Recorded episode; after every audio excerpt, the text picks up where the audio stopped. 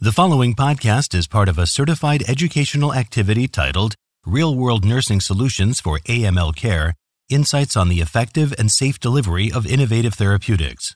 Access the entire activity and complete the post test at peerview.com forward slash GFT 860. Downloadable slides and practice aids are also available. Hello, and welcome to Real World Nursing Solutions for AML Care.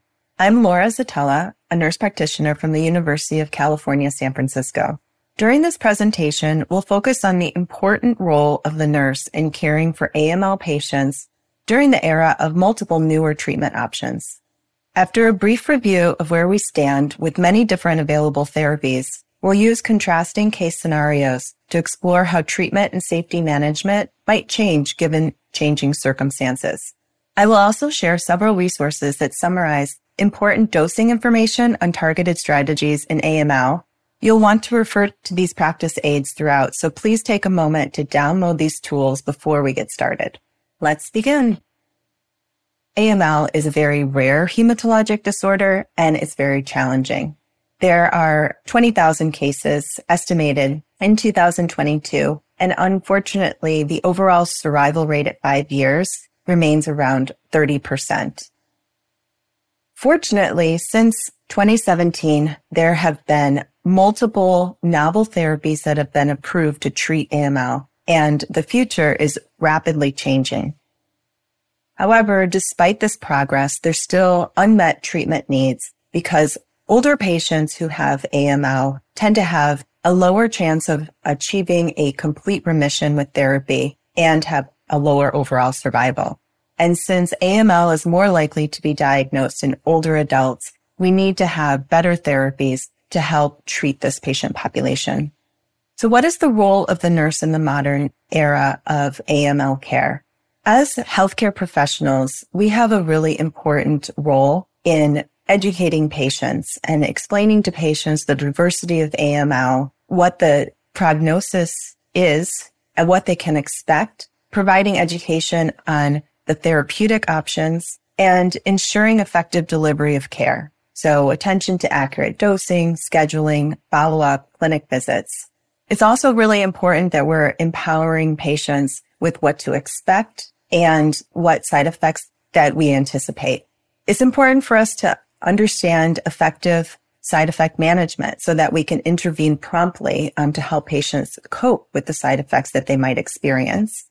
And then also importantly, we provide a lot of emotional and psychological support for patients across the treatment journey. So how do you explain prognosis to patients with various AML subtypes? In general, you can classify AML in two ways. One is the subtypes of AML that have a good response to chemotherapy. And then the second is the subtypes that unfortunately have a poor response to chemotherapy. And in AML, the majority of the subtypes have a poor response to chemotherapy. And these include AML with adverse cytogenetics, which are more common in patients who are older, AML with the FLT3 mutation, secondary AML that arises from other treatments or from a previous myeloid disorder, and older patients. A small subset of AMLs do have a good response to chemotherapy, and these include the core binding factor leukemias or AML that has the NPM1 or CEBPA mutation without a FLT3 mutation. The AML subtypes that have a good response to chemotherapy can be cured with chemo alone.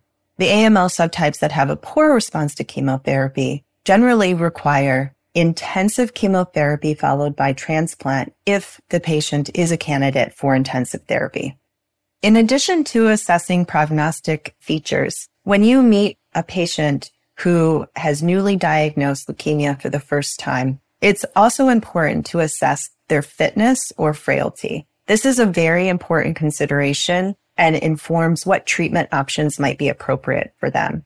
Age is not the best indicator of fitness or frailty. It's important to take into account other things like performance status and comorbidities. So if you have a patient who is fit and is a candidate for intensive therapy, then the standard of care backbone initial chemotherapy in most situations is the standard dose cytarabine and daunorubicin, otherwise known as 7 plus 3.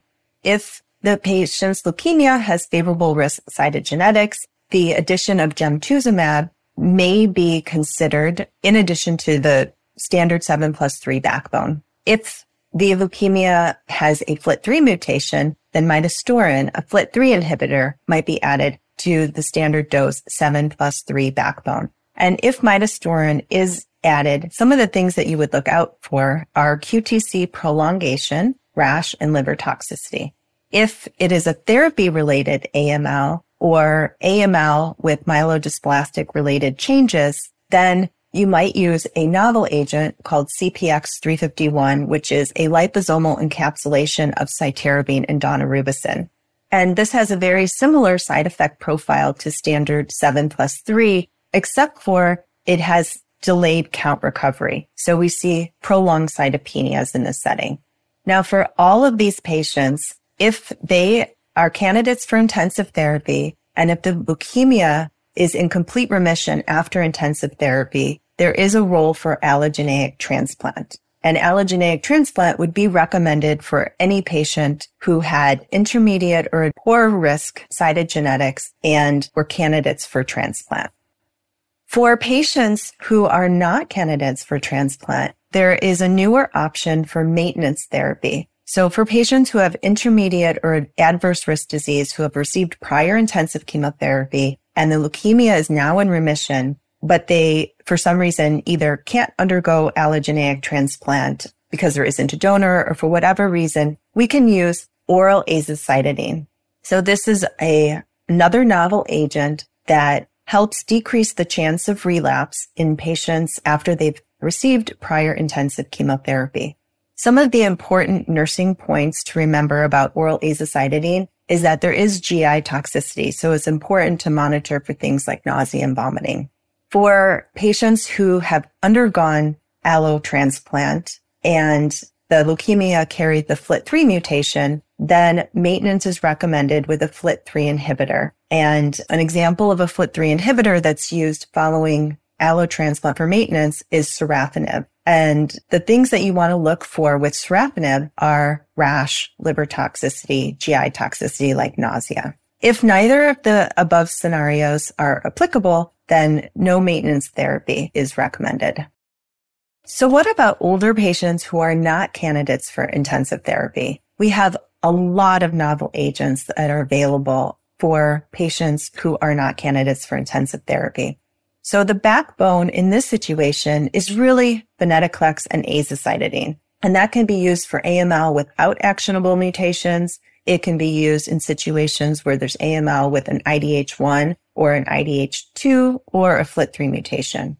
However, if there's an IDH1 or an IDH2 mutation, there are other options. There are now IDH1 and IDH2 inhibitors that are approved. And so another commonly used regimen is ivosidenib and azacitidine if a patient has an IDH1 mutation. And if a patient has a FLT3 mutation, then it is also becoming more common to add a FLT3 inhibitor to the backbone of venetoclax and azacitidine. So what happens at relapse? What is the nurse's role in preparing patients for next steps? Because unfortunately, many patients will experience a relapse of their disease. So it's really important to get genomic profiling at the time of relapse to see if there are any additional actionable mutations that can inform our treatment options. So let's use a case example to explore the nurse's role in AML care. We're going to start with Susan, who's a 74 year old patient who has de novo AML. She has a history of poorly controlled hypertension and diabetes. Her performance status is two. The baseline AML testing shows that the bone marrow has 75% leukemic blasts and there are normal cytogenetics. So assuming a venetoclax based platform is recommended, let's talk about the role of the nurse in ensuring effective dosing and the safety considerations. There are a lot of important educational points for patients initiating venetoclax. Some of the most important side effects are cytopenias, so neutropenia, anemia, thrombocytopenia, the risk of infection, the possibility of diarrhea, fatigue, drug interactions, compliance, and the risk of tumor lysis syndrome. One of the most important things to do with venetoclax in order to prevent tumor lysis syndrome is not only to use appropriate prophylaxis with allopurinol and hydration, but also there's a unique venetoclax ramp up dose schedule. So it's important to educate patients that on day one, they should take 100 milligrams of venetoclax. On day two, they take 200 milligrams. On day three, they take 400 and onward. And in many patients, they're going to be prescribed an azole like posaconazole or voriconazole as an antifungal prophylaxis. And so it's really important to know that there is an interaction between venetoclax and azoles. And so the dose of venetoclax needs to be decreased if a patient is treated concurrently with posaconazole or voriconazole. So we provided this material as a practice aid, which you can download and refer to for more information on venetoclax dosing, as well as the dosing recommendations for all the other targeted therapies approved for use in AML. So practical advice on venetoclax and hypomethylating agents, either azacitidine or decitabine. We usually start both therapies together on day one. It's really important to educate the patient about the ramp up dosing of the venetoclax and also to monitor closely with labs, hydration, and allopurinol to prevent tumor lysis syndrome. Patients may require antimicrobial prophylaxis, and this is really based on the institutional standards. As patients are treated with this, they often experience cytopenias, and that is uh, very common, especially within the first cycle. So it's important to support them with transfusions for red blood cells, for anemia, platelets, for thrombocytopenia. Most patients will also experience neutropenia, but during this very first cycle of induction, we do not hold or change the dosing strategy based on neutropenia. We tolerate the neutropenia until they're in remission. And after they're in remission, then we can institute dose reductions or dose delays in the venetoclax for neutropenia. But we really want to give them full dose venetoclax and azacitidine during induction therapy. So we'll check on day 28, a bone marrow biopsy for response assessment. And if the leukemia is in remission, then we can delay the next cycle for a week or two in order to allow their counts to recover. And if the leukemia is in remission, we can also use growth factors to help treat the neutropenia. So what if Susan had presented with an IDH1 mutation? How would her care change? Her baseline characteristics are the same. And in this situation, venetoclax could be considered here as well. So then similar strategies could be used because AML with an IDH mutation can be treated with venetoclax and azacitidine as in the previous case. But let's assume that the clinician opted to treat with ivosidenib and azacitidine. So what are the practical considerations to think about with IDH inhibitors like ivosidenib? Some of the things we should think about is it can cause diarrhea, fatigue, and fevers. It's also important to remember that the way that IDH inhibitors work is by causing differentiation of these immature cells. So it can take three to four cycles to respond. And that's an important teaching point for patients. With ivosidenib and azacitidine, again, we see cytopenias, uh, particularly in the first cycle. And we need to support patients with transfusion support. And we do not use growth factors until the leukemia is in remission. It's really important to monitor azoles and the CYP drug to drug interactions. And then a really unique side effect that is important for us to keep in mind and for patients to be aware of is called differentiation syndrome. Since the mechanism of action of IDH1 inhibitors is to cause differentiation, you can get a differentiation syndrome that is particularly seen within the first two cycles. And the signs are unexplained fever, weight gain, respiratory symptoms, pleural effusions, hypotension, or renal failure. So if any of these symptoms are noted in patients, it's important to have differentiation syndrome on your differential. And the treatment includes dexamethasone, 10 milligrams twice daily. And this is really effective to treat differentiation syndrome. It is very rare that hospitalization would be indicated and it's very rare to have a serious differentiation syndrome. The other thing to keep in mind is appropriate dosing. So the dosing for ivosidenib is 500 milligrams orally once daily with or without food. And this continues until disease progression or unacceptable toxicity. And patients should be educated to avoid high fat meals. So treatment for AML can cause a variety of side effects, particularly cytopenias and infections. And we can empower patients by educating them on what to expect and providing advice and support to cope with any side effects that they experience. Management of side effects leads to better outcomes and an overall better patient experience. That concludes our brief look at the state of AML therapy and the central role the nurse plays in modern patient management. Thank you for joining me. I hope you found this program informative and useful for your practice. This activity is certified by PVI, Peerview Institute for Medical Education. Remember to download the slides and practice aids.